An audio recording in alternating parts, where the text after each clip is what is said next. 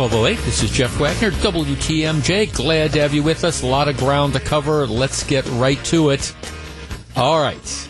I, I, I decided to go on to one of these searches today to try to find out if, the over, over the last several decades, I have been engaging in one of these sort of uh, unintentionally racist moments. All right.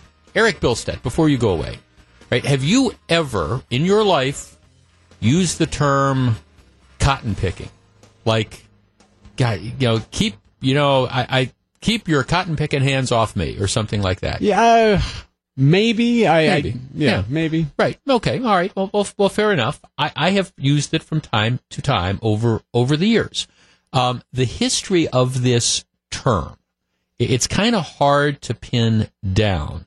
Um, it, it came into vogue in America like in the 30s and 40s and 50s. Um, a lot of the, lot in, it, what, what it is, it, it's a stand-in term for the word damn.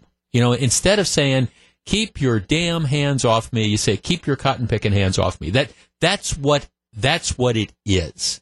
If you don't want to use the word damn or some other obscenity, it's a way of expressing that. But but that's that's what that's how you use it. Um, the the term it's kind of tough to figure out how it originated, but in the popular culture, you know, when they used to have these B westerns in like the 40s and 50s, a, a lot of the cowboys would say, "Get your cotton picking mitts off me," or something like that. That was the term. Um, actually, Bugs Bunny, um, Bugs Bunny, while not originating the term, you know, Bugs Bunny used to use the term in the old Bugs Bunny cartoons a lot.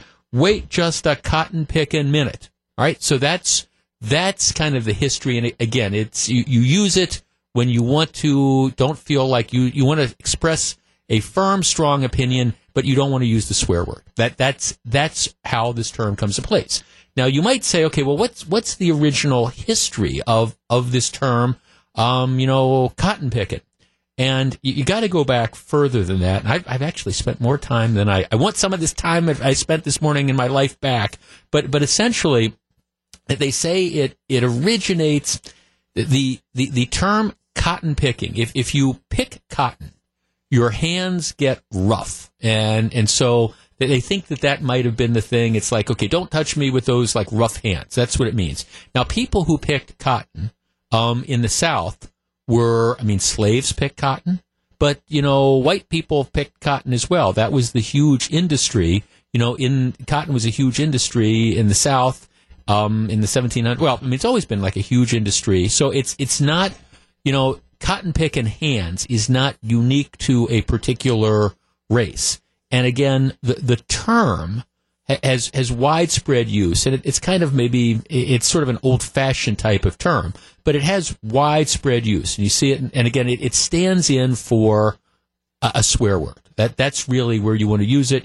You want to express a strong opinion on something, but you, you don't want to say damn or something like that. All right. Now, I bring this up with the history because there was a controversy, I guess, that developed on Sunday.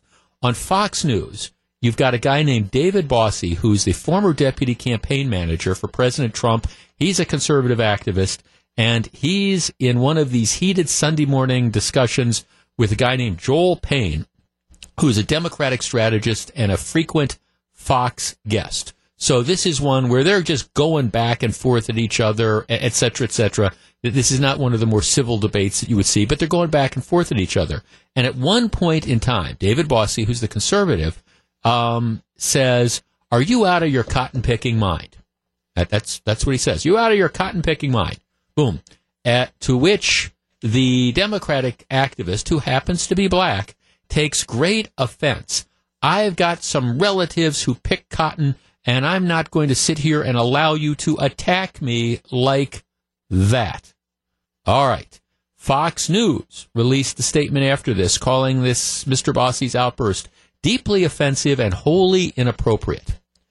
Okay. 414-799-1620. That is the Accunet Mortgage talk and text line. As I often say, there is unquestionably real racism in this country.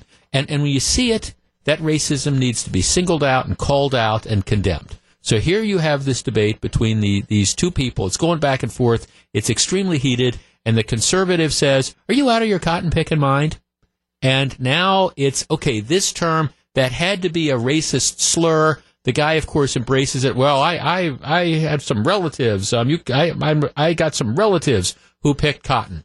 Well, my guess is, of course, there's a lot of white people um, with relatives in the South who grew up with their relatives who at some point in time might have picked cotton as well. But let's tee this up. I mean, is this phrase inherently racist and is using this phrase in America in 2018 the type of thing that you need to, well, I don't know, if you say it, you know, you have to be criticized and you should be apologizing for it. Is this a term that we cannot use in 2018? And my guess is, if you are honest, there are probably you have probably used at some point in time like i say this is kind of a it's an old fashioned term but but my guess is you have probably used this term at some point in time in your life and it never ever ever ever ever did i say ever ever occurred to you that you were using this as a racist slur.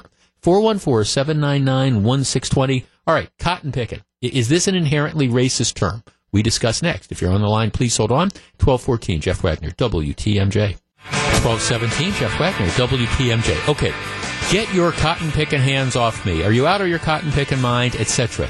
That phrase essentially it's it's a it's a euphemism for a swear word. I mean, you, you substitute if you want to say get are you out of your damn mind, but you didn't want to say that, you say cotton picking. Well, at least you used to be able to say cotton picking because now there's this huge flap. What happens is debate on Fox News on Sunday. You've got a conservative, you've got a liberal. Liberal is black and in the context of this heated debate, the conservative commentator says, Are you out of your cotton picking mind? And now we, are off to the races. Fox News is apologizing. Oh, this is racist. This is incredible. I mean, really? I mean, is this, in the context of this, is this really a racist term?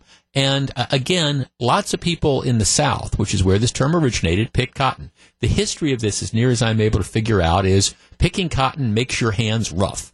Um, so you're not calling somebody, for example, a cotton picker. You're saying, get your cotton picking hands off me, meaning it's kind of like the history is your hands are, are rough. And white people pick cotton, black people pick cotton, but now you apparently can't use this term in America in 2018.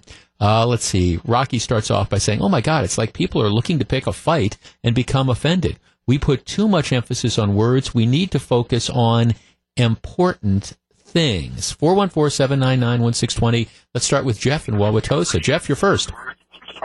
Jeff, got to turn down your radio. Got to turn down your radio. Okay, let's try Mike in West Allis. Mike, you're on WTMJ. Hello. Hey, hello.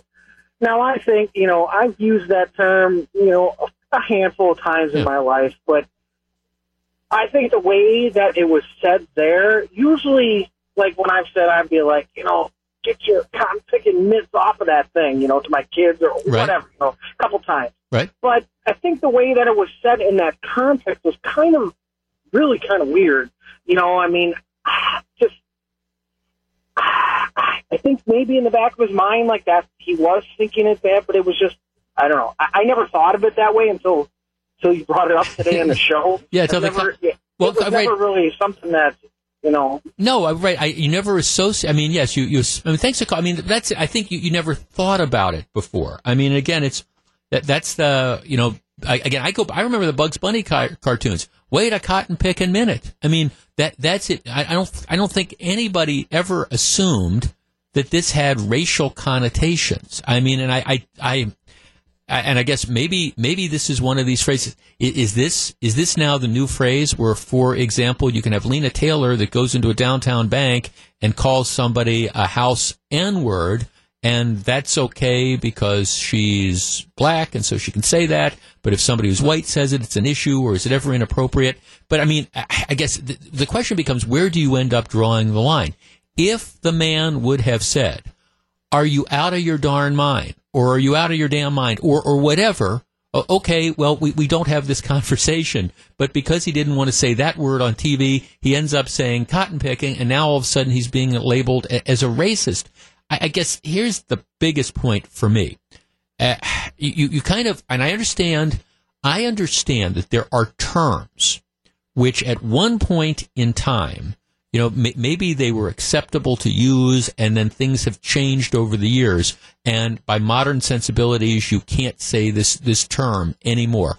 What's one of the examples? You used to be able to say, people would say, are, are you gypped? Right? Yeah. I, I was gypped. Well, people, you know, there's a pushback. Don't say that nowadays because it's an insult to, you know, uh, it's an insult to gypsies and people who are from, you know, certain part of the world. Okay. So I get the thing that, I get that, that language, meanings change in, and just because something was acceptable and permissible in 1940 or 1950 or 1960 doesn't mean that it's automatically still acceptable in 2018. I understand things evolve, but at the same time, really, I mean, in the context of this, the guy saying, Are you out of your mind? Which I, I think my guess is if you watch some of these talking head shows and you see some of the people out there, you are probably wondering, Are you out of your mind? He could have said, you know, used a swear word in there. He didn't. He says cotton picking, and now it's this huge cause celeb. Oh my gosh, that this is this racist thing.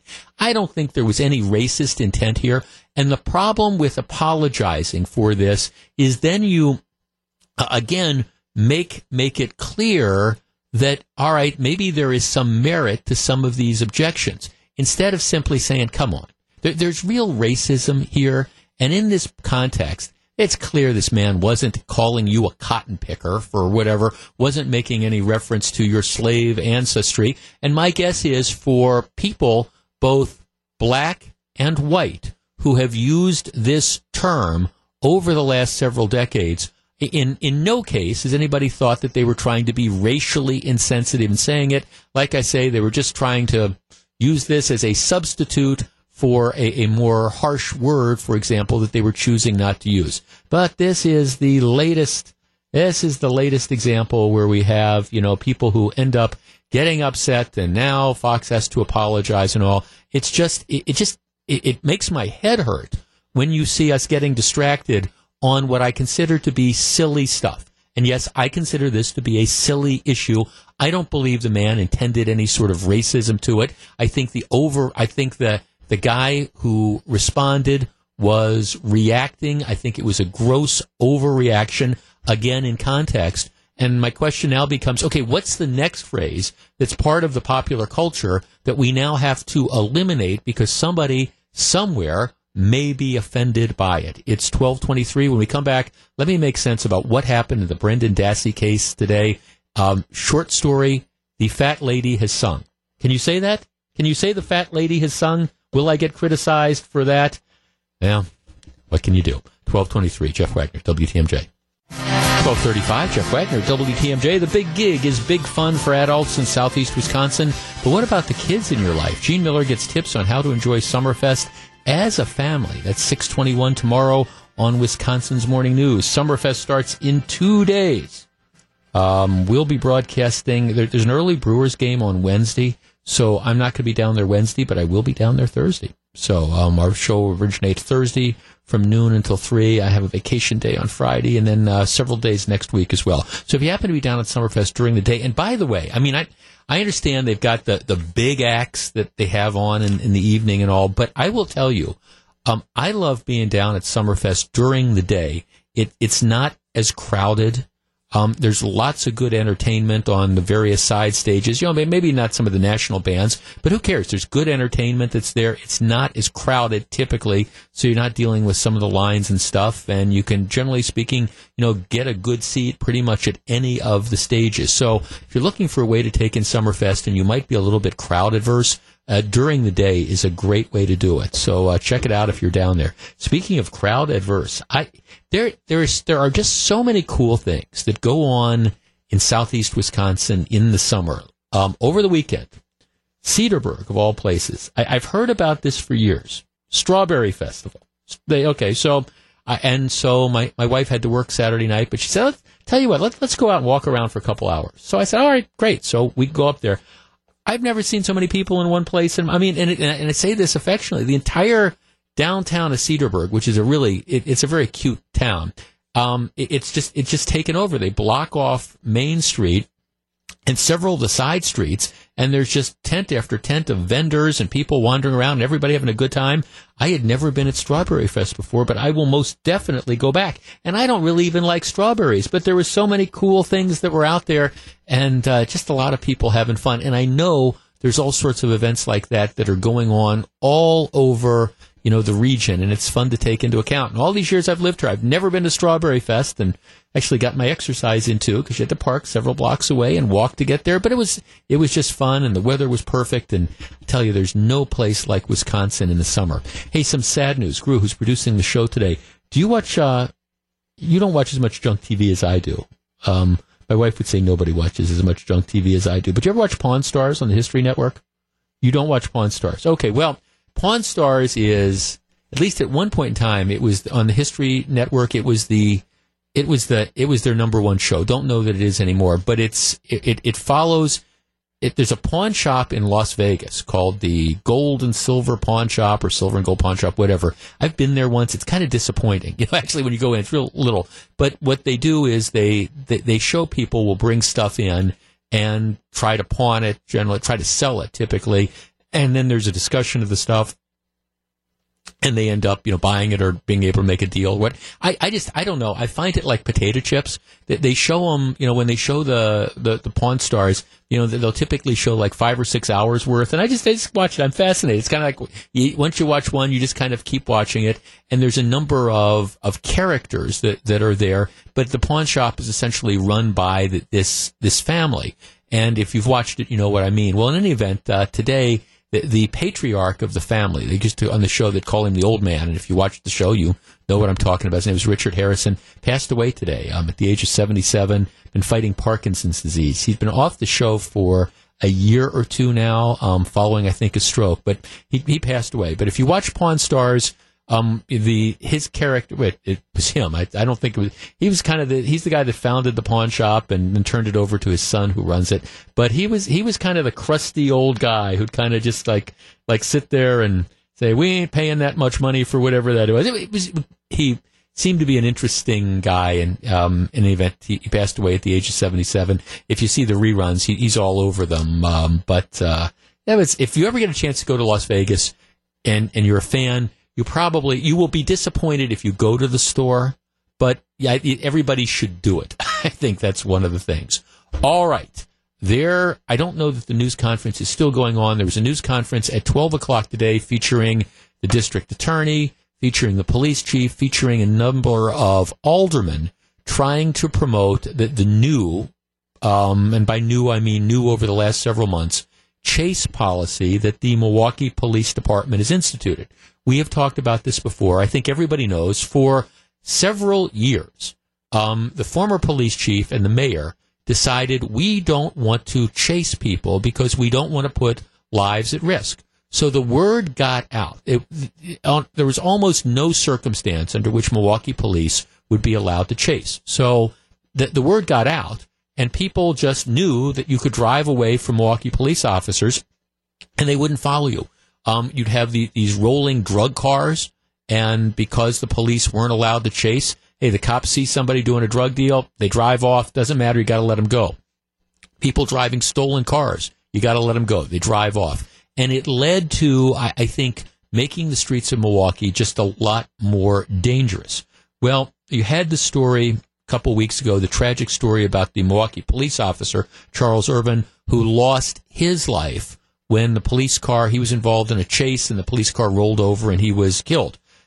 There is always a risk. Over the weekend, there was a Glendale police officer, and, and maybe you missed the story, who um, was hit by somebody driving a stolen vehicle. What happened is Friday night, Saturday morning, like around 2:40 in the morning, there was a couple people. I, they haven't caught him yet. I, I think we can we, we could probably surmise, you know, that what what went on here. But a couple people went in. I'm going to say broke in. There was an unlocked door in a house in Whitefish Bay. They went into the house. They apparently got into the lady's purse. She left the purse in her house. Surprise follows surprise. And they took out the car keys for two cars in Whitefish Bay. They stole both of those cars. So they enter her house through an unlocked door, um, steal both of the cars after rifling through a purse. They also stole another car in Whitefish Bay. This is again early Saturday morning, 2:30 in the morning or whatever. They start driving off. The police spot these stolen cars. One drives up on somebody's lawn and the person flees. The other one is starting to flee down Silver Spring. And if you can picture where Bayshore Shopping Center is, like the corner of Port Washington Road and Silver Spring, this is like 2.30 in the morning. There's a Glendale police officer who's out. He's, he's apparently getting on the radio. Hey, we're, we're start, we're chasing these stolen cars. What he's out there doing, he's in the intersection deploying those stop sticks, you know, the things that if you run over them, the, the tires deflate. What apparently happened is that um, one of the stolen cars, driving through the intersection at a high rate of speed, crossed over several lanes of traffic and struck the officer, causing injury. Now, it's unclear whether the person was trying to hit the officer or, or not. We, we don't know that. At least I can't tell that from the stories but um, hit the officer and then drove off.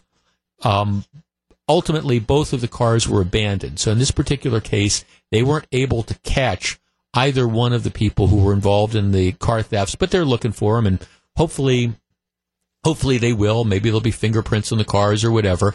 My guess is when they find them, you're going to find that the perpetrators had a lengthy criminal record. It's almost always, almost always the case um, I would guess a good percentage of the time, people who stole these cars and did this, they're out on some form of, of supervision on parole or bail or, or whatever, and they're out there stealing cars. Now, I tell this story because I want to circle back to this, this news conference today. My understanding is the, the district attorney was, was going to be at this news conference, and I think it is great that we are publicizing trying to get the message out to the bad guys, the, the car thieves and the mobile drug dealers and the armed robbers and the carjackers and whatever, that if you run, you will be chased. I think that's the appropriate thing to do, and I think it's good that you get the message out.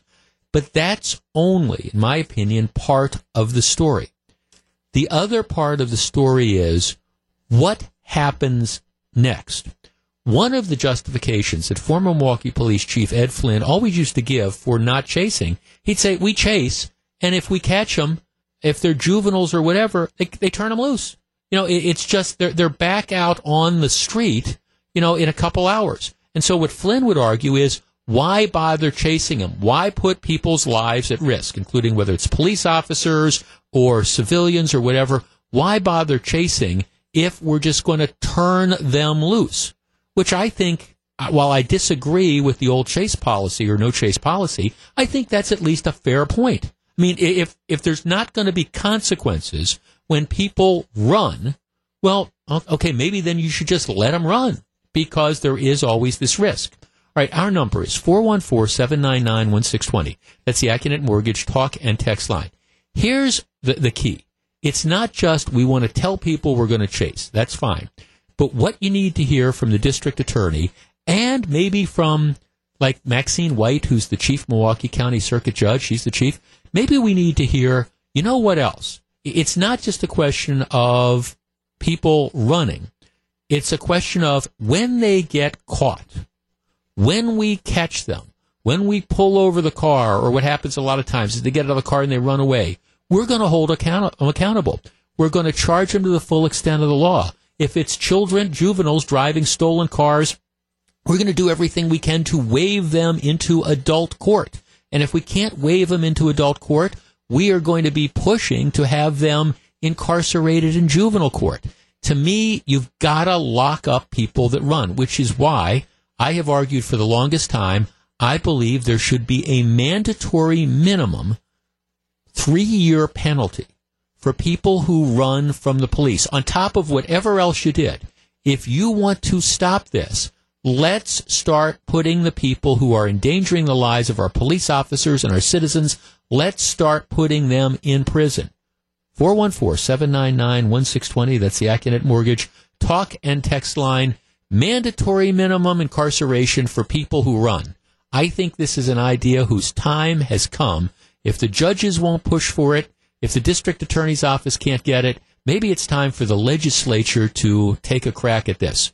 All right, mandatory jail term for people who run from the cops. What do you think? 414-799-1620. I think it's long overdue. And, and this just publicizing we're going to chase doesn't, it, it's fine. There's no problem with it. But unless you follow it up with strict penalties for anybody who runs from the cops, well, this is what it's, it's not going to make any difference. And we're going to continue to have citizens injured. You're going to continue to have officers injured. 414-799-1620. What do you think? 1247. Jeff Wagner, WTMJ. If you're on the line, please hold on. 1249, Jeff Wagner, WTMJ. Jason in Mequon. Hi, Jason. Hey, afternoon, Jeff. Uh, fleeing and eluding an officer is already a felony. It is, right? Number one. So until you get some of these, you know, judges on the record saying what they're going to do about it, I mean, we already got Choo Choo Tom on the record already saying four or five times it's just a joyride. And I'll guarantee you out here in, you know, you know, Mequon, Ozaukee County, yep. Yeah, you do something like that, you're going straight to the clink. I mean, you and, don't get a second chance. Right, and, and, and as you should. No, thanks to culture and seeing that, you're right. I mean, it, it's a felony, but but here here's part of the problem. Um, first of all, you have to have district attorneys who who charge it and then push it. In Milwaukee, if you're a juvenile and you steal a car, even if you stole ten or twenty cars, you're they're they're not going to push to try to waive you into adult court, which is a mistake number one. And then once you get whether it's juvenile court or whether you get to adult court, this is not seen as as a big deal. That's why I think, unfortunately, because of the approach that some judges have, you got to take it out of their hands. You have to say we're going to have mandatory minimum penalties for this because I happen to think that it is a big deal. I mean, may, maybe I'm naive, and I understand some people would say, "Well, you know, you're talking about mass incarceration. You're going to have to put up. You're going to be putting a bunch of people in prison." Yes, yes, I am. I, I, I am. But you're doing that with the idea of maybe deterring this behavior because what we know now on a regular basis is the the standard procedure is um, if you're driving a stolen car, if you're engaged in carjacking, if you're engaged in drug dealing, you just run from the cops and maybe they'll catch you and maybe they won't. Now, the guys that hit the people, I, am going to assume it's guys, but I don't know. The people that hit the Glendale police officer who was putting down the stop sticks, um, they, you know, they haven't caught them yet because they, they got away. They hit the police officer. They were able to escape. They abandoned the car somewhere and now, you know, they're out on the streets and they will carjack somebody and they're going to steal another car. You know that's what's going to happen. You also know it wasn't the first time that they did it. This is the problem, and it's one. It's one of these situations, and, and I've seen this in a couple different cases. Drunk driving. I think the public is so very, very far ahead of where like the political class is. And, and we look at the drunk driving stuff and we go, you know, we, we need to get more serious about this. I think there's another example, and that is with these chases. I think the general public is sick to heck of the fact that on any given day, you might see some of these punks driving stolen cars, whether it's a joyride or they're drug dealers or whatever, you know, driving at high rates of speed, putting the rest of our lives in danger, and then thinking that they can just run from the cops. And the reason they do it is because they think, well, we can get away a lot of times, and even if we don't get away, nothing bad is going to happen to us. And it is a shame of the court system that they're right a lot of times. So, I mean, great. Tell everybody don't run. But then the key is follow it up. Have the district attorney say, we are, we're going to be seeking maximum penalties every time somebody runs. We're going to be waiving these car thieves into adult court. We're going to try every time. And we're going to, wouldn't it be refreshing to have John Chisholm saying, I'm going to use my soapbox. I'm going to use my soapbox to call out the judges who won't accept the waivers, or to call out, you know, sentences that where somebody gets put on probation again and again and again. Because I don't know about you, but I'm sick to death of these stories where people are losing their lives, people are getting injured, people are having their cars stolen, and it turns out, okay, it's the same group, the same career class of career criminals, maybe at the age of 16 and 17 still, who are stealing all these cars and they're doing it over and over again and not having any consequences. If you don't have consequences, you don't deter the behavior. Period. So it's great. Call attention to the chase policy. I'm all in favor of that. But unless you back it up and say we're going to start holding people accountable, which means no double secret probation, but you're going to prison, it's not going to make any difference. And in the interim, unfortunately, you're going to have average citizens and you're going to have police officers who are going to end up getting injured or perhaps unfortunately killed. In the case of the Glendale police officer, like I say, I look at these facts and I wonder if the guy driving the stolen car was trying to run him down. I wonder if he was trying to kill him. But one way or the other, um, you know, you got to hold him accountable. 1254, Jeff Wagner, WTMJ.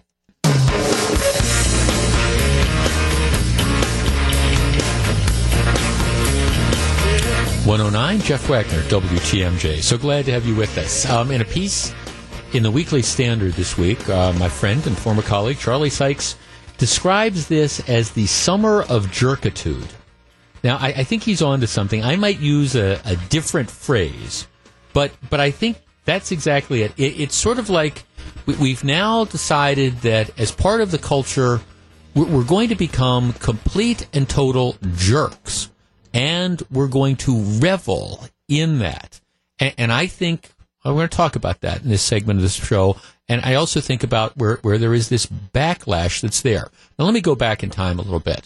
As somebody who vividly remembers the ongoing debate about Act 10 and what I thought was the over the top hysterical reaction by the hate left, I saw how I think that backfired there might have been legitimate policy disagreements with, you know, some of the things that were contained in Act 10, but nothing, nothing at all that was sufficient to justify the, the reaction.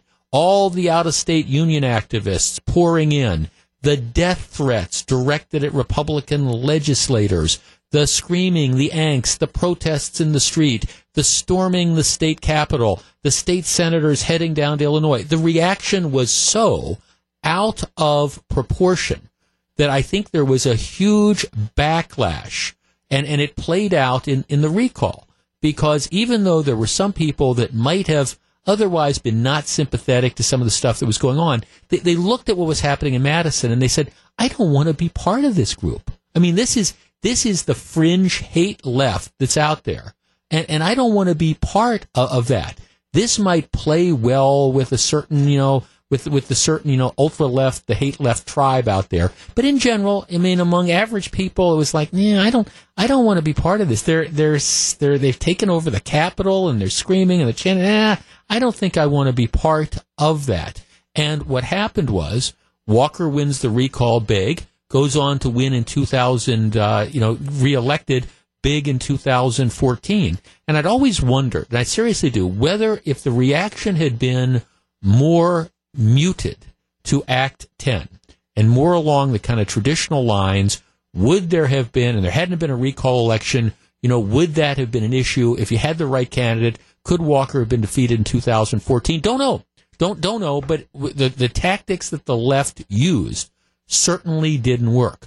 Well, what we are seeing nationally is we are seeing the Act 10 debate on steroids. And you really do see the, the, the summer of jerkitude. Let's just kind of review the bidding. Um, um, Kirstjen Nielsen, she's the Secretary of Homeland Security. Now, last week, you might remember the story. Um, she was she was eating at a Mexican restaurant uh, near the White House, and you had protesters with this um, the Metro DC Democratic Socialists of America. Okay, so they're commies. They're they're out there. They're screaming. They're shouting, and, and she gets she gets forced to, to leave. A group of protesters gathered outside her house Friday morning, chanting "No justice, no sleep," and blaring audio of immigrant children crying. About two dozen protesters with this again this, this hate left group called Credo Action chanted with megaphones, wave signs that read child snatcher, and played all these clips. She leaves for work and they're screaming, You're a modern day Nazi. You belong in The Hague. Try her for war crimes. Okay, this, this is the reaction. They go out to her house and they're screaming this. They chase her out of this restaurant. Oh, we're so cool. This is great. All right. Then, of course, you had the story that broke over the weekend about Sarah Huckabee Sanders. She goes out to dinner with her family to this restaurant in Northern Virginia. She sits down. The owner comes and throws her out. Oh, you're not welcome here. We're not going to serve you. Throws her out. And the, the owner, of course, you know, she's taking all these, this applause. Oh, that's great that you stood up and you threw out you know, the president's spokesperson. All right. Then, of course, you have the crazy, and I, I do, I think she's crazy, Congresswoman Maxine Waters. She goes on MSNBC over the weekend and says that current administration officials who defend President Trump know what they're doing is wrong and that soon they won't be able to peacefully appear in public without being harassed. This is what Maxine Waters says. They're not going to be able to go to a restaurant. They're not going to be able to stop at a gas station. They're not going to be able to shop at a department store. The people are going to turn on them. They're going to protest. They're going to absolutely harass them. And uh, she says that she wants people to go on record and that we pushed back and we fought and we did not consider ourselves victims of this president. So she is calling on people to publicly single out folks who work for the Trump administration and publicly harass them. And you are starting to see this. All right, now I've got a couple comments on this. First of all, you know, it, it is the summer of jerkitude. That, that this is where our political discourse has come now. All right, we're going to identify people and we're going to go out to their houses and we're going to scream or we're going to toss them out of restaurants and we're going to yell at them and we're going to follow them and harass them. That's number one. I mean, what jerky behavior. That's number two. If the hate left thinks that this is going to be a success, I have to tell you, it, it might make you feel good and it might play well within your particular tribe. But I think if you want to, if you want, I don't know if Donald Trump's going to run for reelection. But if you want to see Donald Trump get reelected, keep doing this. Keep filling up the TV screens with scenes of crazy people screaming outside of administration houses, you know, in the middle of the night. I, I think, you know, that's going to be one of the things. And number three, and I'm going to be real honest here, and I hope I'm wrong about this, but if this really comes to fruition, if this is now going to be the new tactic we're going to stalk people. We're going to go out to their homes. We're going to confront them in public places. Somebody's going to get hurt because what's going to happen is you're going to have one of these unhinged people, part of this hate mob, who, you know, isn't going to be able to restrain themselves and somebody's going to get hurt. And I think it's interesting, you know, you saw this partly, what, last year when there was the shooting at that congressional baseball game where you had this unhinged lefty that traveled, what, from Illinois to Washington to do this. When you have people like Maxine Waters saying what she's saying, that I think is fueling the fire for somebody, again, unstable to figure, all right, well, if it's okay to do this, this is how I'm going to do it. All right, 414 799 1620. That is the Accunet Mortgage talk and text line. Because that's my reaction to this, this new tactic that is being employed by the out of control hate left. Bigger point, though, is I think, I think there's people of goodwill still on both sides who see this type of stuff and just cringe. And just like I think the over the top reactions to Act 10 propelled Scott Walker, um, and really help push the agenda, whereas a more muted, a different sort of, a more thoughtful response might have might have changed the dynamic a little. I think if this is the new tactic, let's confront people, let's make this the summer of jerkitude. That that does nothing but help President Trump and the conservatives because I continue to believe that there is I don't know if it's the phrase silent majority. I know that fell out of favor with Nixon and stuff like that. But I do think there's a silent majority of Americans who look at this and say, this is crazy. It, it, what's going on here is absolutely crazy. And this is unhinged. And okay, likening what they've been doing at the border to you're a, you're a Nazi murderer. You should be on trial for war crimes. I mean, do these people seriously, don't they recognize how nuts they seem? 414 799 1620. We discuss next. If you're on the line, please hold on. It's 118. This is Jeff Wagner. 120, Jeff Wagner, WTMJ. Okay, here's the text. Uh, you seem awfully concerned about how and when it's appropriate for liberals to speak out. Let me just stop there. I, it's not a question of, of liberals speaking out. God knows liberals have no trouble speaking out, and you've got a number of avenues to do it, whether it's through the mainstream media or the New York Times or whatever. But, but yes, I, I am concerned when it's not a question of speaking out, but it's let's harass people. Let's go out. let's show up at people's homes and let's scream at them. Let's follow people when they're at gas stations and let's scream at them. Let's disrupt their lives. That is not speaking out. That's something new in American politics. And if that's what the hate left thinks is going to be successful, well, uh, go with God. But I think it's going to pay. It's not going to work out. The text continues. It's awfully con- con- coincidental that advice always seems to be the equivalent of sit down and shut up. Um, well, no, it's not sit down and shut up. It's all right. Yeah, feel free to voice yourself, but now we're going to throw, we're going to say to Sanders, uh, to Sarah Huckabee that you, you, you can't eat in this place. We're going to throw you out because we're morally superior. And here we're going to stalk people and we're going to confront people. Huh? That's new in American politics do, does do know that we're not going to sit down and shut up because we're not going to. We are turning out in record numbers in November, and I personally will never be voting for Republicans again, and you can thank Donald Trump for that. Well, okay, that, that that's all well and good. My point is, the more hysterical you get, and whether it's Maxine Waters or whatever, the more what happens is that folks go, okay, we don't want to be a part of this group. You know, we, we don't we don't want to relate to this group that's going out and screaming at some woman or throwing her out of a restaurant because of the job that she does. But of course, that's what passes for normal. And I understand that gets applause. You know, you've got a certain part of the electorate that's, you know, just endorsing that. But I think the more you do that, the more you end up, again, taking that silent majority of people who are saying, you know, I've got some issues with what Trump's doing or whatever, but I don't want to be part of this. This is not a club I want to belong to. Let's talk to Ray in Illinois. Ray, you're on WTMJ. Hey, Jeff, how are you? Real well, thank you, sir. Good. I listen to your show on podcast every day, and there's always topics I want to call in. Well, I'm I'm, I'm with you live today. Oh, so great! Thank you. Appreciate it. I love it.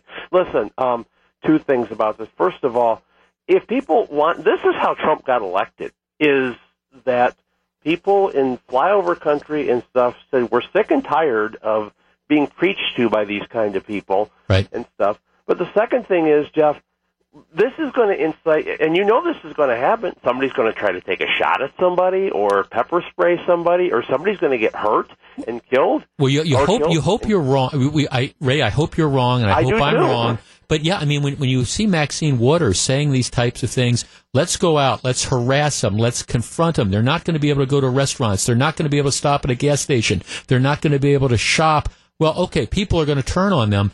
It, it's a fine line that she's talking about, and a very dangerous line because there's some unstable people out there. And yep, yep, that's the yep. that's and the, the other fear. thing, Jeff, is you know when Obama was elected, we we didn't do this. We accepted it. If Hillary would have won, I think Republicans would have accepted it.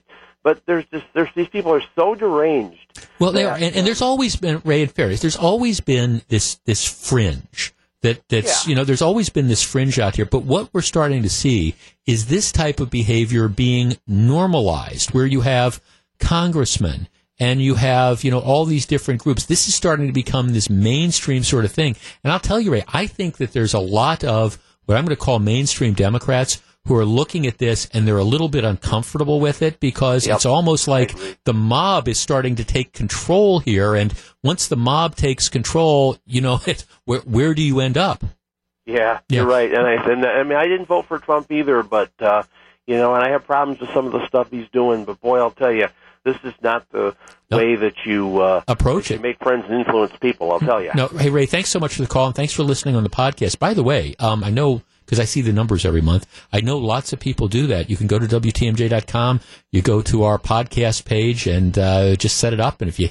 can't hear the program live, you can listen to it there. And again, I, I, I just, this is, this is a different sort of thing. And I appreciate that there have always been on both the left and the right, there, there's always been sort of fringe elements that are out there. But what you're starting to see is the mainstreaming of, of the kook fringe. The idea that this is what we're going to do. We're going to show up at people's houses with, with bullhorns and scream at them. That I think, again, it's, it's scary. And I think from the perspective of the left, it's counterproductive. Because like I said, I think a lot of people look at this and go, I don't want to be part of this. Sam and McHenry. Sam, you're on WTMJ. Thanks for having me on, Jeff. Yes, sir. Well, you know, if you look at the, the southern border issue and them uh, accusing Trump of being a Hitler, Yeah. keep one thing in mind. Hitler went into other countries and detained people and brought them to concentration camps to use them to his liking, okay, whether he killed them or he used them as slaves.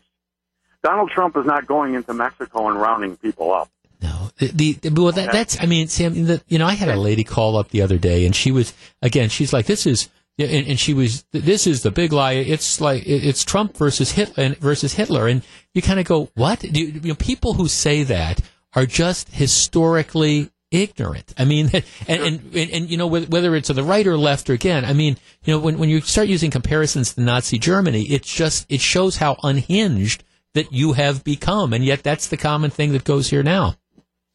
Yeah, and I would also warn them that, you know, before Hitler did what he did, he used political correctness, and that is a form of harassing and intimidating to get people on board. You know, he couldn't do what he did until he succeeded at that first. Okay? That's what they're doing here, so they better be careful who they call Hitler here. Well, right. Again, thanks, thanks for calling. And it just it turns off just huge chunks of, of people. Now, I I understand that there is a certain there's a certain segment of of the population that that embraces the summer of jerkitude. What was the other story? Seth Rogen, the comedian. Okay, he apparently he's at an event with Paul Ryan a while ago. Ryan's there with his kids. Ryan asks for a picture with him, and the guy says no. Oh, okay, that that's fine. But then Seth Rogen goes on TV over the weekend and and proudly proclaims, "I would pose with Paul Ryan." Well, okay, you're a self righteous jerk. I mean, it's one thing if you decide you don't want to take the picture. Okay, I, I get it. But then you know you're going to go on national TV and you're going to brag about it. That's that's that's a jerk. That's being a jerk. Maxine Waters calling for people to go out to people's houses and harass them because you know they, they work for the Trump administration. That's that's being a jerk and it's potentially dangerous. Saying to Sanders Huckabee, uh, Sarah Huckabee Sanders, you can't eat here because I disagree with you. That's being a jerk. And again, I understand the hate left doesn't see that, but the truth of the matter is that is the reality of this. So if you want to be part of this club, I guess that's great. But to me, that's the recipe for getting President Trump reelected. You heard it here. 128, Jeff Wagner, WTMJ. It's 136, Jeff Wagner, WTMJ. Okay, let me, uh, let's see here. The Brewers enjoy a day off before welcoming the Kansas City Royals to town for a short two-game interleague matchup. Hall of Famer Bob Uecker will be on the call. He kicks off our coverage. That is at 6:35 tomorrow evening. Be sure to check that out. Okay, let me get the most let me get the most current numbers here. The stock market is in a free fall. The Dow is down 402 points. That's 1.65%. Uh, the NASDAQ, and this is an even bigger number, the, the technology heavy, heavy NASDAQ is down 121, 190 points, which is a almost a 2.5% drop. That's a big deal. And stocks the last two weeks have been have been kind of on a downward path, not necessarily a spiral, but today it's um it- it's really in the tank. Here's the way the Wall Street, Street Journal writes this. U.S. stocks tumbled Monday, heading for their biggest one-day slide in months as fresh escalations in the global trade conflict sent investors fleeing from some of the market's most beloved technology firms. Fresh jabs between the White House and China exacerbated investor fears about a full-blown trade war. President Donald Trump is moving to bar Chinese companies from investing in U.S. tech firms and to block additional tech, tech experts to the country in his latest efforts to pressure Beijing. The Chinese president told a group of multi international chief executives that Beijing would punch back.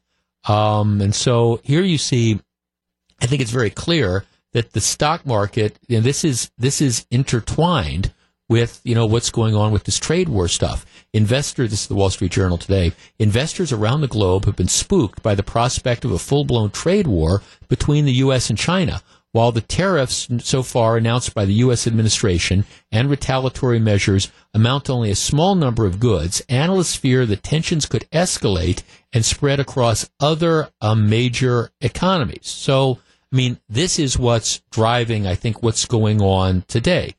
in you also you know see the European Union, which is threatening retaliatory tariffs against the United States if we're not able to work something out, and you know hitting close to home. Harley Davidson announcing that they're going to be moving more of their motorcycle production overseas. They've got a plant in Thailand, and one of the things, the reason they're saying it is because we've got the, um, it's because of tariffs.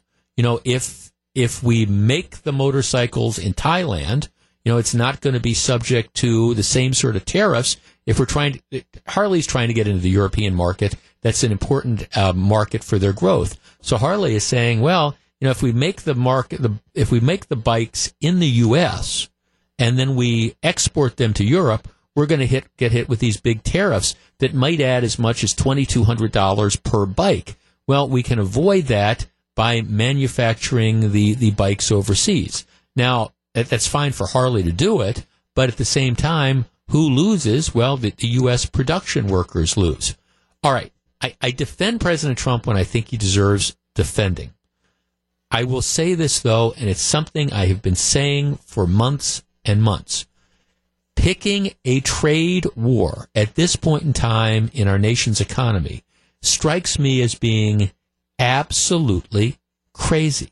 I, I see little or no upside to alienating our trading partners in Europe and in Canada and in Mexico, and very little upside to engaging right now in this battle with, with China. And we're starting to see the effects of it.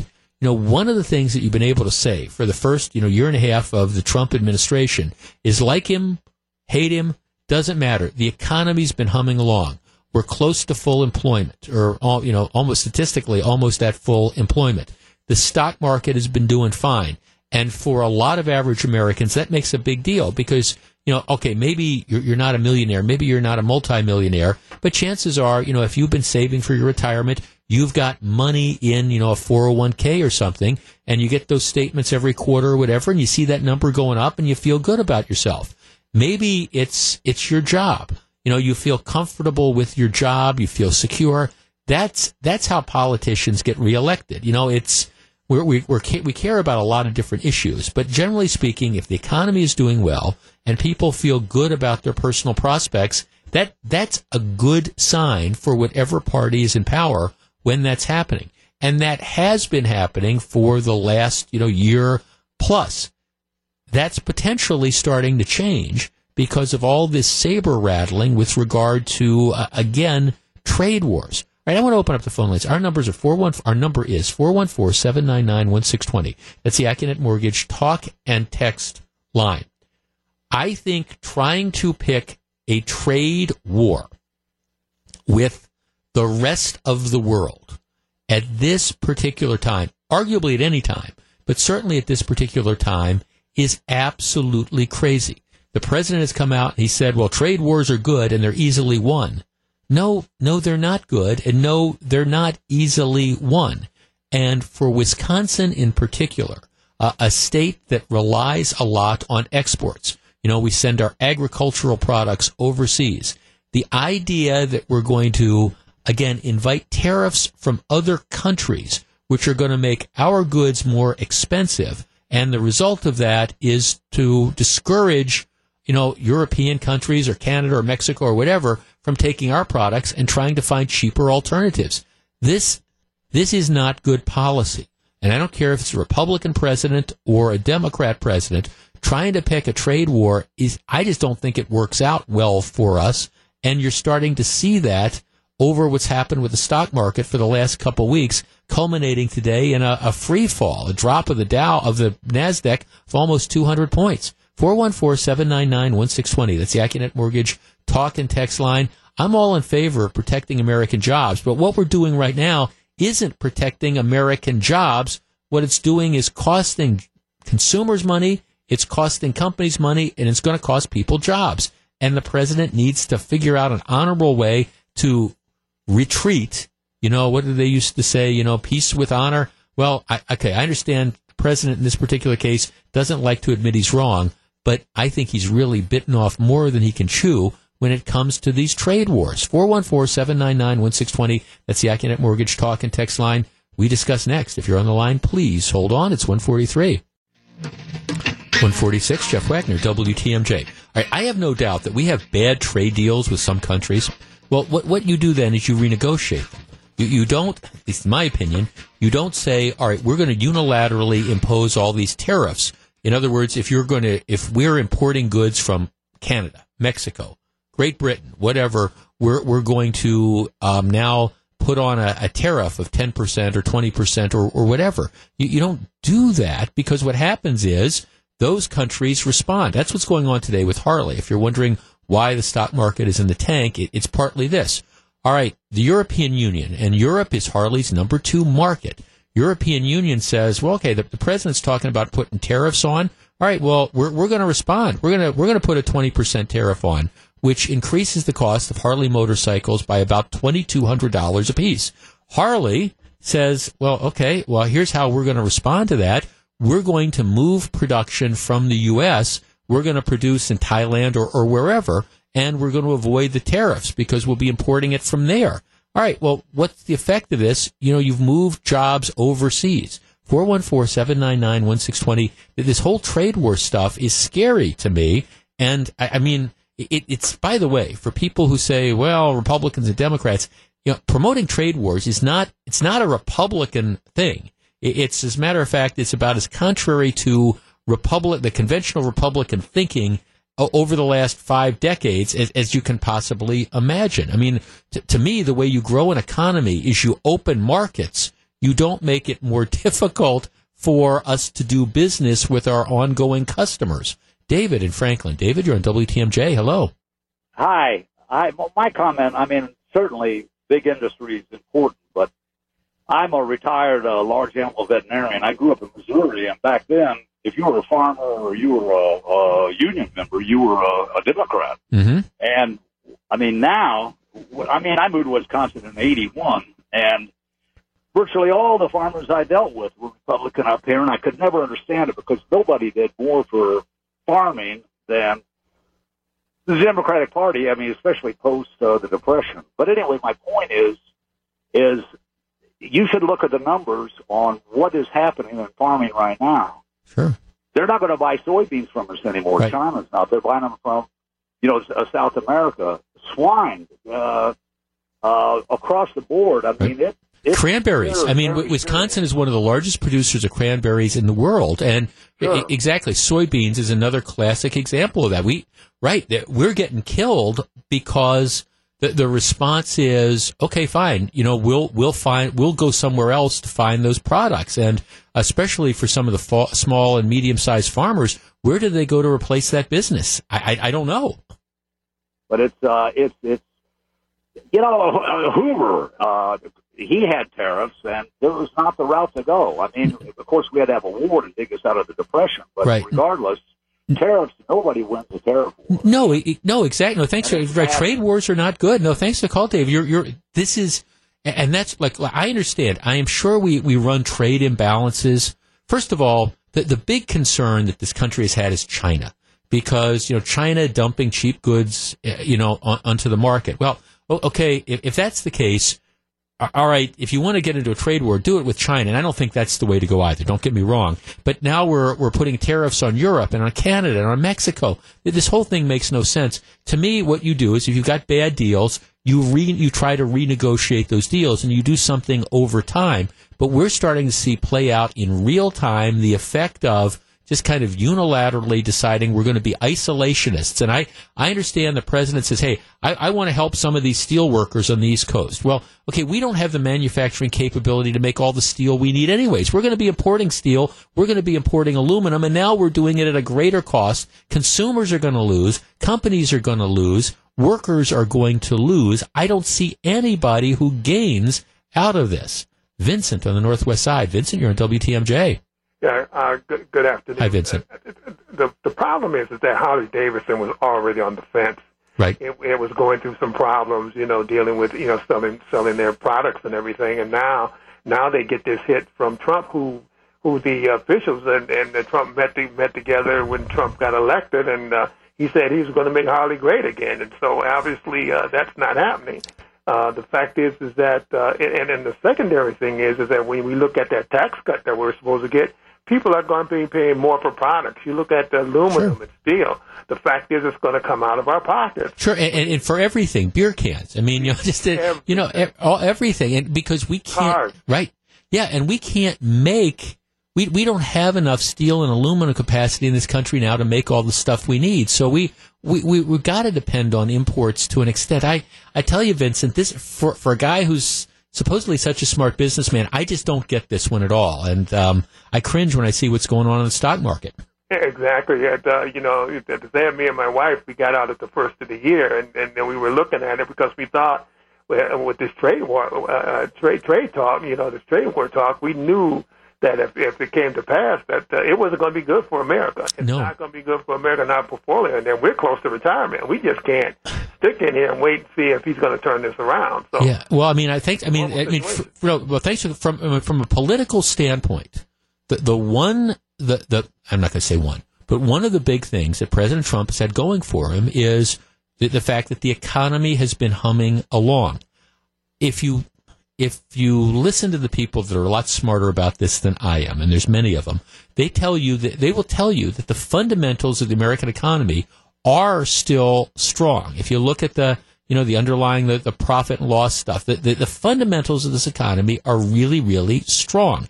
They continue to be strong. But the problem is when you have this artificial stuff that's thrown in, and here we're, we're now gonna we're gonna upset the apple cart. And I look at it and I keep trying to figure out to what end. All right, yeah, yes, I understand. We made some promises to uh, again some steel workers, and there's not that many steel workers. That here we're going to try to bring some American jobs back. Okay, that that's great, but we're going to tank the economy just because we want to increase American steel production. And I'm not even sure, like I say, there's enough companies there that we can't increase American steel production enough to take care of what we need. Let's talk to Troy in Wauwatosa. Troy, you're on WTMJ. Hello. Hi, yeah, I agree with uh, your comments on the tariff war. I think in general, tariffs are just bad for the U.S. economy. But my real question is, what's the end game? If you look at comments from the economic advisor, it's more of the end game is less tariffs and more of a free economy, which I think is good. But if it's just tariffs because I want to pick an industry I like, I think that's bad. And Mhm. overall, it, it hurts a lot more people than it helps. Yeah. I mean, I, I, I mean, see, I, I'm one of these conservative. I mean, I'm a free trader. I mean, I, I think the way you grow the economy is that you, we, you open up markets. You make it easier to get American goods, you know, into, into places. Not here, let's invite these retaliatory tariffs that make it more expensive and, and cripple various industries and hurt the farmers in Wisconsin. I'm, I'm, I'm all about let's break down barriers and let's get trade going and let's give somebody as many markets as they possibly can have to sell their cranberries. That's what I want to see happen.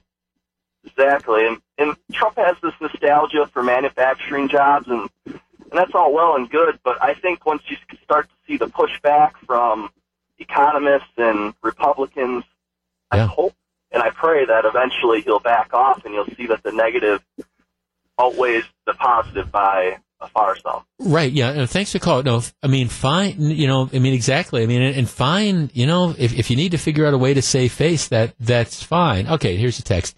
I think the president is trying to get all the American companies that went overseas back to the United States. But I can see American companies leaving too because of this. Yeah, that's the, and, that's, you know, that, I mean, it, see, here's the thing. We, we live in a global economy and it, you know, you, you see this companies are multinational companies. You know, Johnson Controls cuts this deal where now essentially they're, they're a company based in Ireland for what, whatever, whatever reasons. Companies have that flexibility of where they can go. The Harley case is just a microcosm of the bigger issue. All right, you impose these tariffs, so it's going to be more expensive to bring motorcycles into Europe. Not because of cost of the motorcycles going up, just because of this artificial tariff that's been put on that adds the cost of $2,200. So rather than have the bike cost $2,200, which is going to affect sales in Europe, Harley just switches production to a non-U.S. country, um, costs America jobs. It's just, this is, I, again, love President Trump or hate him. The, a trade war, nobody wins in this. And this is one where, candidly, I, I think he's on he's he's on his own. This is one where you know you talk to lots of really really smart Republicans, and uh, let's just stay close to home. Paul Ryan, Scott Walker, Ron Johnson, and they all kind of just shake their heads and say, "I this this is not the way to go." It's 156. This is Jeff Wagner, WTMJ. We got a lot of stuff uh, left on this today's program. Congressman out of Madison wants to wants to do away with ICE. Hmm. Do away with that. What do we do about the domes and say goodbye to an institution? It's all coming up. It's 157. This is Jeff Wagner, WTMJ. 208, Jeff Wagner, WTMJ. So, Melissa, yesterday was a first, well, uh, a first in context for me. Yeah, it's, um, you know, Wow. prove it. Yeah, it's proving that, you know, there, there can be for New old dogs experiences? experiences for old dogs. I was gonna okay, say. Okay, so here's the deal. I go to a lot of Brewers games, right? Mhm. I've got a, I, uh, my my best friend Evan and I we, we share a, a twenty pack of tickets, and then I, I I'm a huge Brewers fan, and so occasionally we can get tickets from around here. So yesterday afternoon, I uh, my wife had to work, and so I, I got I got four tickets from the station. And I took well, they're her, they're my friends through her, but Mhm. you know, but new friends and stuff. Sure. And so um, our, our friends Maggie and Dale, and our friend Colleen, I, so the four of us went to the game. It's not my fault that it turned out to be, you know, kind of a, a clunker of a game. But we're we're sitting in in the stands, and eighth inning, we're there. We were on the jumbotron. Oh my gosh, that isn't that fun? Made the jumbotron. I I have I now a few years back. Um, Miller and Mer- Mercure and I, we threw out the first pitch. Mm-hmm. You know, they had like a WTMJ night, so all three of us were there, and um, so we were in the jumbotron. Then we went on the field and threw out the pitch. But this was different. this was different. This Yeah. this was in the stand. So I'm telling my wife that I said we were on the jumbotron. Said, "What do you mean you're on the jumbotron? I've never been on the jumbotron." Well, good thing it wasn't like the kissing cam they have those because you didn't have your wife with you, so that would have been a Yeah, that- little right, bizarre. that, that would you know they don't do that. They don't do that anymore. Is that right? Right, because um, Because it- it's awkward. Right, and you know they used to do that. Um, it, they used to do it at the Bradley Center a lot, and Mhm. I, I want to. I I go to Marquette games, and I think they stopped doing that because you know it would be. Uh, sometimes they'd get people who weren't me. together, Yeah. or I remember there's this one. They're focused on this this guy and a gal, and she's going, "He's my brother." You know, you Oh, can no. see it. Yeah. No, it, it's kind of one of those awkward things. So Yeah, I. I don't think they do. I'm, I, I've been to a lot of Brewers games this year, and I don't think I've seen them do that. Yeah, that's Um, probably a good thing. And well, you're one up on me. I've never been on a jumbotron, so Oh, well, you're going tomorrow night, right? I'm going tomorrow night. So Okay, maybe I'll a- do something very weird so I get their attention, which would be Uh, pretty much anything. Well, just let me set the record straight. Yeah. too. We weren't doing anything weird. We just happened to be, you know. Now it was it was kind of a dog of a game, so a lot of people were leaving, and we stayed until the very end. So so we were there in the eighth inning and kind of waving and well, you stuff. must have looked like a fun group of people. Um, um entirely possible. Yeah, that's that's us. That that was the four of us. We were a fun group of people, absolutely. But so I kind of made that. Good to hear something new for And you. yes, and grew, and so we'll see if what Melissa does to get herself on the jumbotron tomorrow, huh? There's a little- We'll see. We'll She'll see. be thinking about that. Okay, a lot of ground to cover in uh, what time remains. I I want to talk a little bit about. There are there are serious conversations that you can have about issues, and there are serious people, and then there are kind of political hacks who say what they say or do what they do um, without really trying to advance the conversation. I, I think this entire debate about immigration, and, and I understand we've been so obsessed about this, and it, it makes my head hurt. And I'm sort of at this stage where um, I, your, your head kind of wants to explode over this.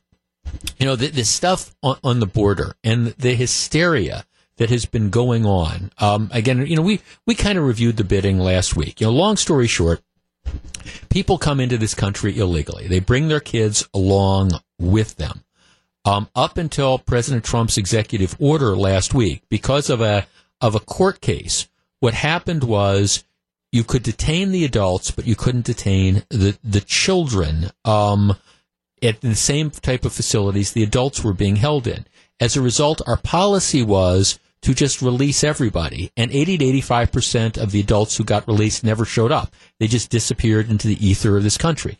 As part of his zero tolerance policy, President Trump said, okay, well, we're going to detain, we're going to detain the parents and we're going to detain, detain the kids until there's been a hearing.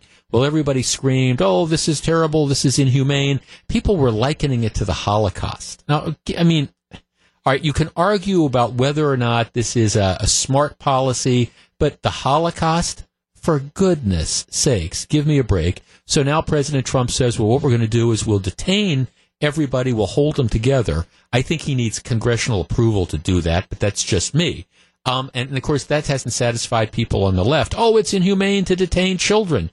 Well, all right. You, the, the, alternative is just allowing people to come into this this country. But it, it's just kind of this hysteria that, that's going on, and and so many people, I just don't think are trying to really serious about trying to deal with the immigration situation.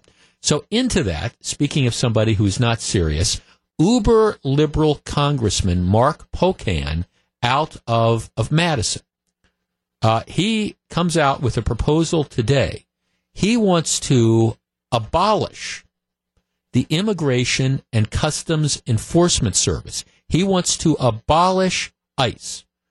And so these are the people that enforce the laws along our border, that keep control of immigration. These are the people that do go in, and when you have companies that are, um, I don't know, employing all sorts of people illegally, these are the people that go in and make the arrests. Mark Pocan's philosophy is he wants to abolish immigration uh, the Immigration Service, and what he wants to do is create a commission that would offer recommendations to Congress for the implementation of a humane immigration enforcement system, whatever that means. Well, I'll tell you what that really means is that means like no immigration regulations at all. But he wants to abolish ICE. Now, most Democrats recognize that this is kind of in Kookville.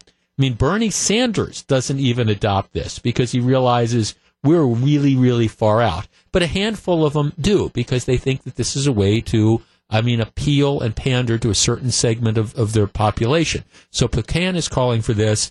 The the guy who who's running for Paul Ryan's seat, um, Randy Bryce, the sort of I don't know troubled employ, troubled guy. He's he's on board. He's saying, yeah, we should abolish immigration. Let let's just get rid of ICE.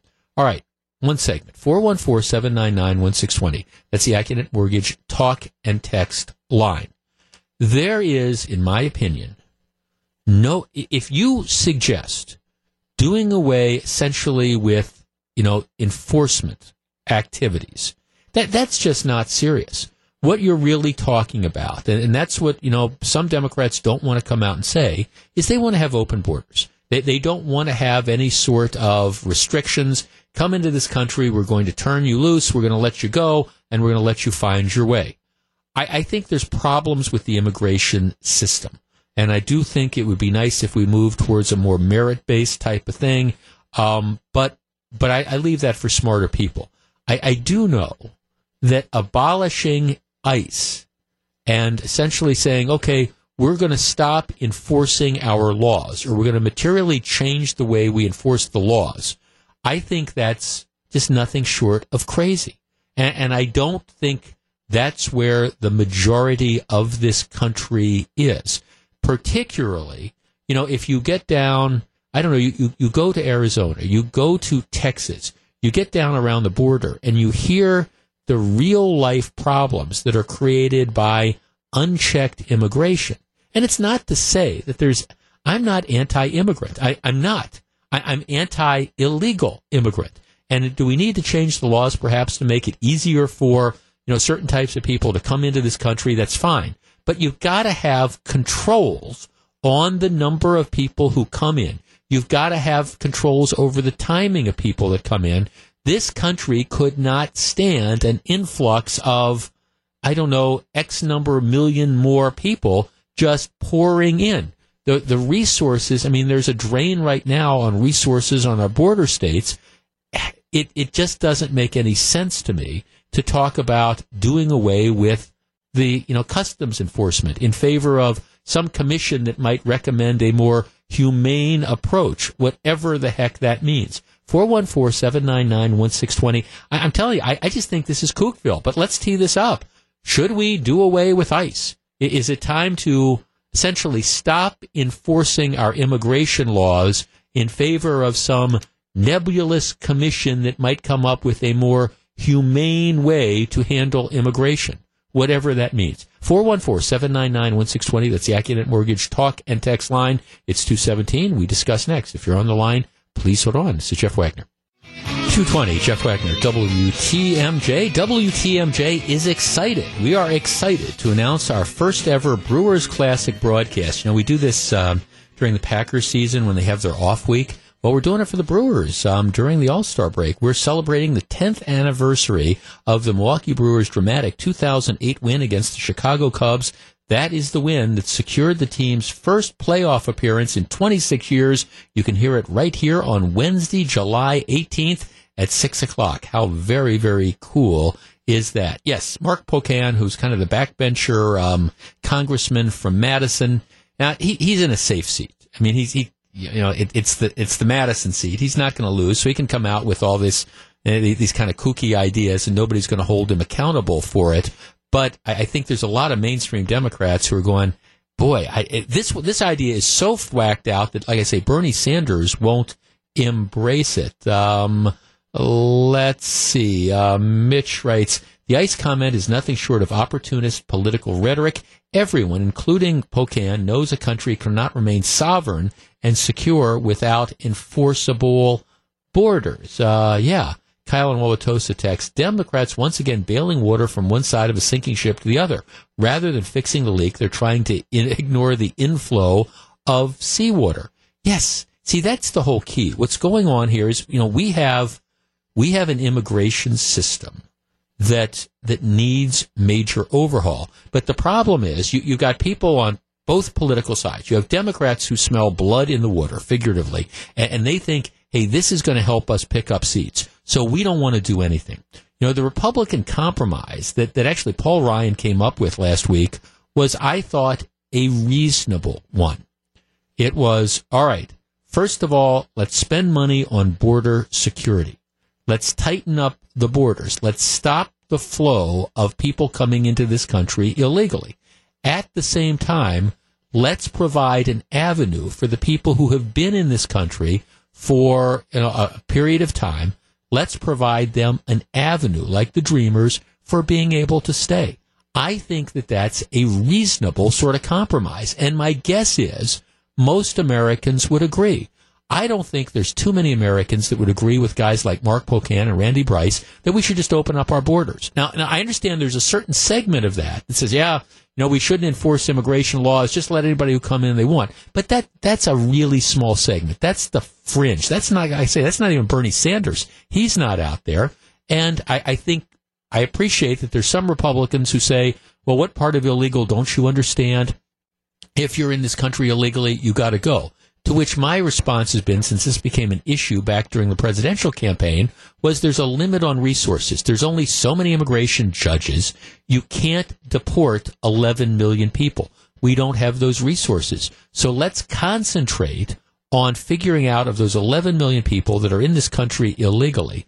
Let's figure out of that 11 million, how many are problems?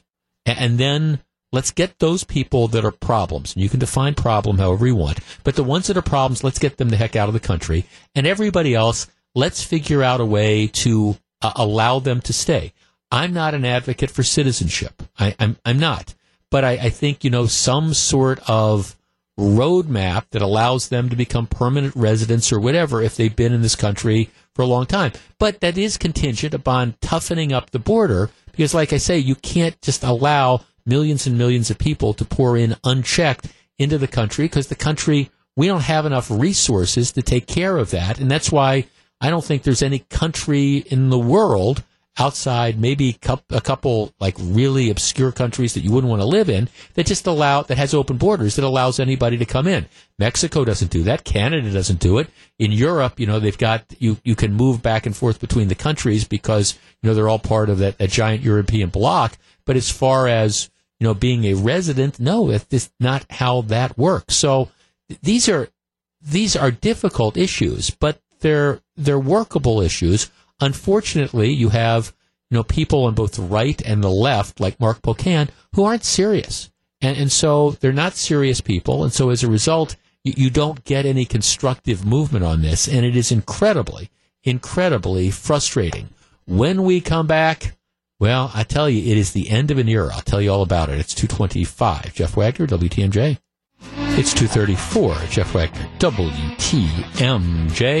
Uh, the European Union imposes retaliatory tariffs on the U.S. What does that mean for you the next time you buy some of your favorite products? John Mercure takes a look at 321 today on Wisconsin's Afternoon News. As we were talking about a couple minutes ago, the uh, that that trade war has got the stock market in the tank. The uh, Dow down 403 points, which is a 1.64 percent drop. The, the bigger story is um, Nasdaq, which is technology heavy. That's down 189. That's a that's a 2.47 percent drop. So uh, no matter how you cut it, very bad day, and I think a lot of it's just attributable to the um, uh, to to this, in my opinion, completely unnecessary trade war that the president has launched. All right. It is the end of an era. Gru, who is producing the show today, did you grow up being a Toys R Us kid? Did you go to Toys R Us when you were growing up?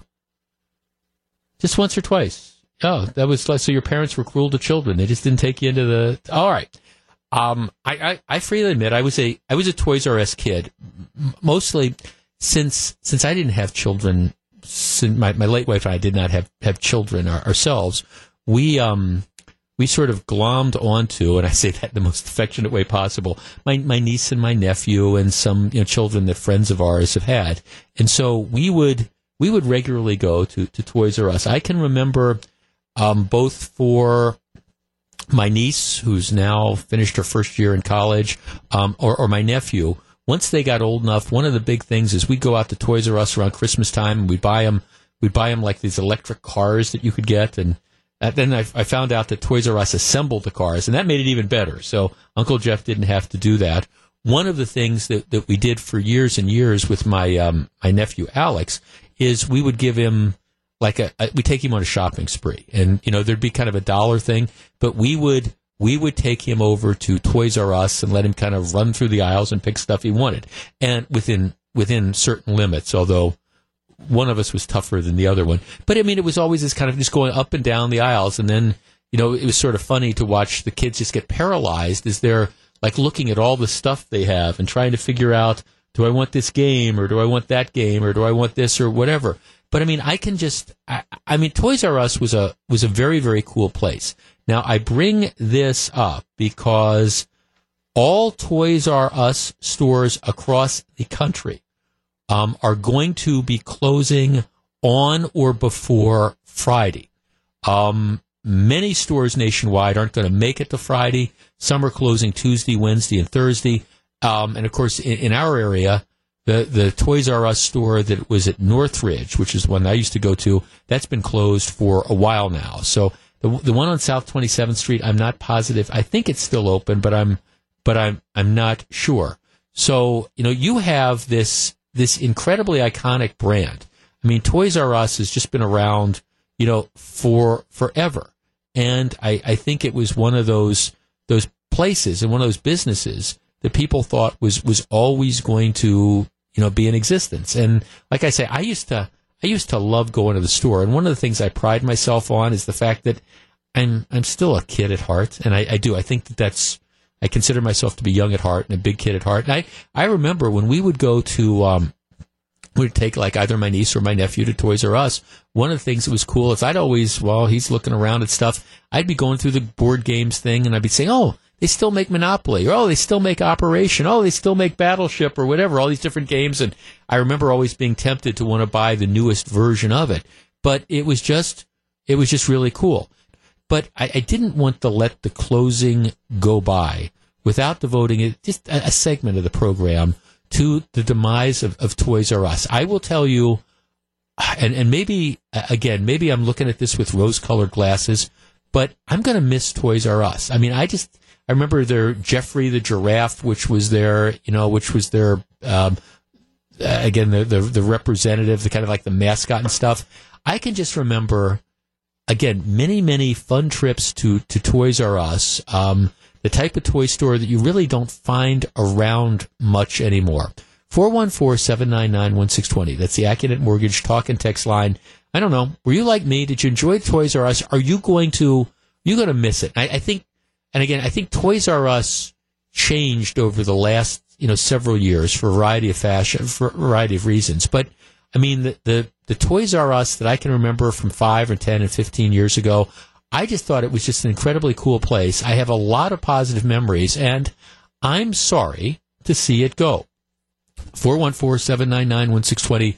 Requiem for Toys R Us. You can admit it. Were you a Toys R Us kid, even if you're a grown up? 414 799 1620. We discuss next. If you're on the line, please hold on. It's 240. This is Jeff Wagner, WTMJ. 243, Jeff Wagner, WTMJ. Uh, today is, today, this week, is the last week for Toys R Us. All nationwide Toys R Us stores uh, will be closed by Friday. Many are closing before that. And, uh, for example, the one at Northridge closed a while back. I, I freely admit, I grew up being a Toys R Us kid, and I'm really sorry to see this day come. I'm, I'm, I'm going to miss it. I'm going to miss I remember, like I say, taking my niece and nephew for shopping trips and things like that. And then the, the kid and me sort of like walking up and down the aisles going, Oh, that's kind of a cool game. Or they're still making that game. Or, gee, would, you know, if I bought that game, would I ever use it? I, I mean, I remember thinking about those things and it, it's just, it's part of our childhood that's going to be gone forever. Nicholas in Hartland. Nicholas, you're on WTMJ. Hello. Hi. Um, again, I was telling you guys, uh, when it comes to taking care of my kids, we did our baby registries at Babies R Us, and then Right. on their birthdays, we uh, took them for to get their birthday presents from Toys R Us. I mean, it, you know, Yeah. we have a big Thomas the Train Engine collection. It's very hard to find anything anywhere else but at Toys R Us for Thomas. Yeah. Um, did you, so you were a regular Toys R Us shopper, huh? Yeah. What do you think went wrong? Um, there's there's a few things. I mean, there was you know again advertising. I mean, yeah, when it came to Toys R Us, I mean, you most people thought about it only at holidays. Right. You know, Right. So Yeah, yeah, and it's and thanks. I mean, there's all sorts of things, you know. Right? I mean, I mean, Toys R Us at Christmas time. My gosh, what a you know what a what a great thing, and, and how much fun was that? So yeah, Toys R Us at Christmas time. I, I think you know one of the other things that ended up happening is the the original owners ended up selling out, and it got bought by one of these leveraged buyout firms, and then I think there were you know they started to make cuts and things like that. Plus, you've got the competition of the internet, but it was one of those types of stores and one of those types of iconic places that I think, from the perspective of of a lot of us, you know, we didn't think it was ever going to change. Okay, we got a bunch of texts here, dear Jeff. Toys R Us is part of my DNA, and I will greatly miss it. Um, but I can't wait to see if KB Toys is really coming back. Yeah, you know, maybe, maybe. Uh, let's see. Kyle and says, Jeff, I'm admittedly quite young, but I remember going to Toys R Us with my mom to look at games for the Sega Genesis back in the mid 90s. Um, it was kid heaven. Um, now kid heaven is the Amazon delivery truck. Yeah, I guess there's a, a point to that. But, um, you know, one of the things I think Toys R Us did that helped it last as long as it did was un- a lot of toy stores kind of fought the video game thing. They said, okay, well, you know, video games aren't going to be the wave of the future. We want to stay with our more traditional toys. Toys R Us, you know, was one of the go-to places um, for video games for years and years, and I think that um, helped helped keep them relevant. Here's another one of our texts. To this day, I am the grown man that is drawn by the push here button on the noisy toy that embarrasses the heck out of my wife. Um, oh well. Well, see, I get that too. I'm I'm kind of that guy too. It's kind of like you push that button and then it makes all the noise and then everybody looks and your wife just kind of gets embarrassed about it. Steve in West Bend says, I was a Toys R Us kid. Loved going there 30 years ago with my mother. Just a lot of, just a lot of memories that are there and um, just a huge part of our community. And it's one of the reasons why we, we take stuff for granted. And every once in a while on Pop Culture Corner, we'll, we'll look on Fridays, we'll, we'll look back and we'll talk about things that you miss and that, that have gone away. And it's just amazing how many stores that there are that were just brands that were iconic that have, have just disappeared over time. And you assume that, well, it's too big to fail, and it, it's not. You know, one of the ones that you're going to see happen very soon is, is Sears. Um, I, I think, you know, Sears stores are disappearing incredibly quickly. And my guess, and I'm not rooting for this, but I mean, my, my guess is in the next couple years that Sears isn't going to exist. It's not going to exist as standalone stores. They might have, you know, some mail order stuff or whatever. But I think, you know, Sears and Kmart, which were, I mean, Sears was, what do they say? Sears was where America shops. I, I would not be surprised to see that gone over the next few years, just not able to compete with the internet and compete with some of the other brick and mortar stores. Same thing is true of Boston Store. I mean, you're seeing this now. I mean, Boston Store has been, you want to talk about an iconic brand in southeastern Wisconsin and Wisconsin in general. That's Boston Store. And what do they think? By the end of summer, all the Boston stores are going to be closed. It's sad, but it is it is the reality, and it makes you wonder what's what's going to come next, and how are the brick and mortar stores and how are these brands going to be able to compete? Hey, I didn't want to let the program end without making reference to a couple different things, including something that happened over the weekend. There if you want to look at what passes for entertainment in popular culture today, it's it's almost all left wing comedians and left wing musicians, left wing actors and actresses, to the point that um, you know there, there's a Hollywood, there's this bubble, and if you happen to be outside the giant bubble, you know, a, a conservative scriptwriter, a conservative director, a conservative actor, I mean, you, you really do, blacklisted might not be the right term, but it's tough to get work. It's one of the reasons why the Roseanne Barr show, I think, was so successful in its first incarnation before she imploded, because, you know, it was a, a show designed to appeal to that middle America where, you know, maybe, maybe there's a way of thinking about and looking at issues outside of that, that groupthink that you find in New York City or that you find in Hollywood. Well, but there's not too many not too many conservative musicians, not too many conservative actors, not too many conservative writers. In Milwaukee over the weekend, um, one of one of the few was here. Got a, I was not at the show, but Tim Allen um, appeared at the Riverside Theater, and Tim Allen, who of course um, he he is one of the rarest things that you find in Hollywood. He is a conservative comedian. He's known best probably for the TV show Home Improvement. He was in the Santa Claus movies. He was the voice of Bud Lightyear, Buzz Lightyear in Toy Story. But um, you know, he performed two shows at uh, the Riverside Theater. Both shows sold out. Now let me let me just let that sink there. Both shows sold out. So what does that tell you? Well, first of all, it tells you that I mean th- there is a space in America today for conservative points of view in the entertainment field. Both shows sold out. And all I all I have to go by is the review that they had in the paper and a couple other comments I read online. But but in general, one of the things that struck apparently that struck about the Allen show is very very well received. It was not overtly political, and it wasn't mean. It wasn't the meanness that you see from time to time one of the things that I have been struck by isn't isn't the it's not so much political humor. I mean, and I understand you watch Saturday Night Live and you look at the Kathy Griffins of the world, and, and it's not just the fact that they're doing left wing political humor, but but it, it's also mean and nasty and so terribly divisive. One of the things, the comments about the Tim Allen show were that it was it, it, it was and occasionally mocking of sort of some of the liberal stuff, but but a mild kind of mocking. It, it wasn't the the edgy, nasty, mean stuff that, that's out there. And I think that there's a, a real. I think that there's people who want to see that kind of stuff. Uh, again, that you know, I mean, I understand that we're divided into tribes, and I understand that we've got these different political viewpoints and things like that.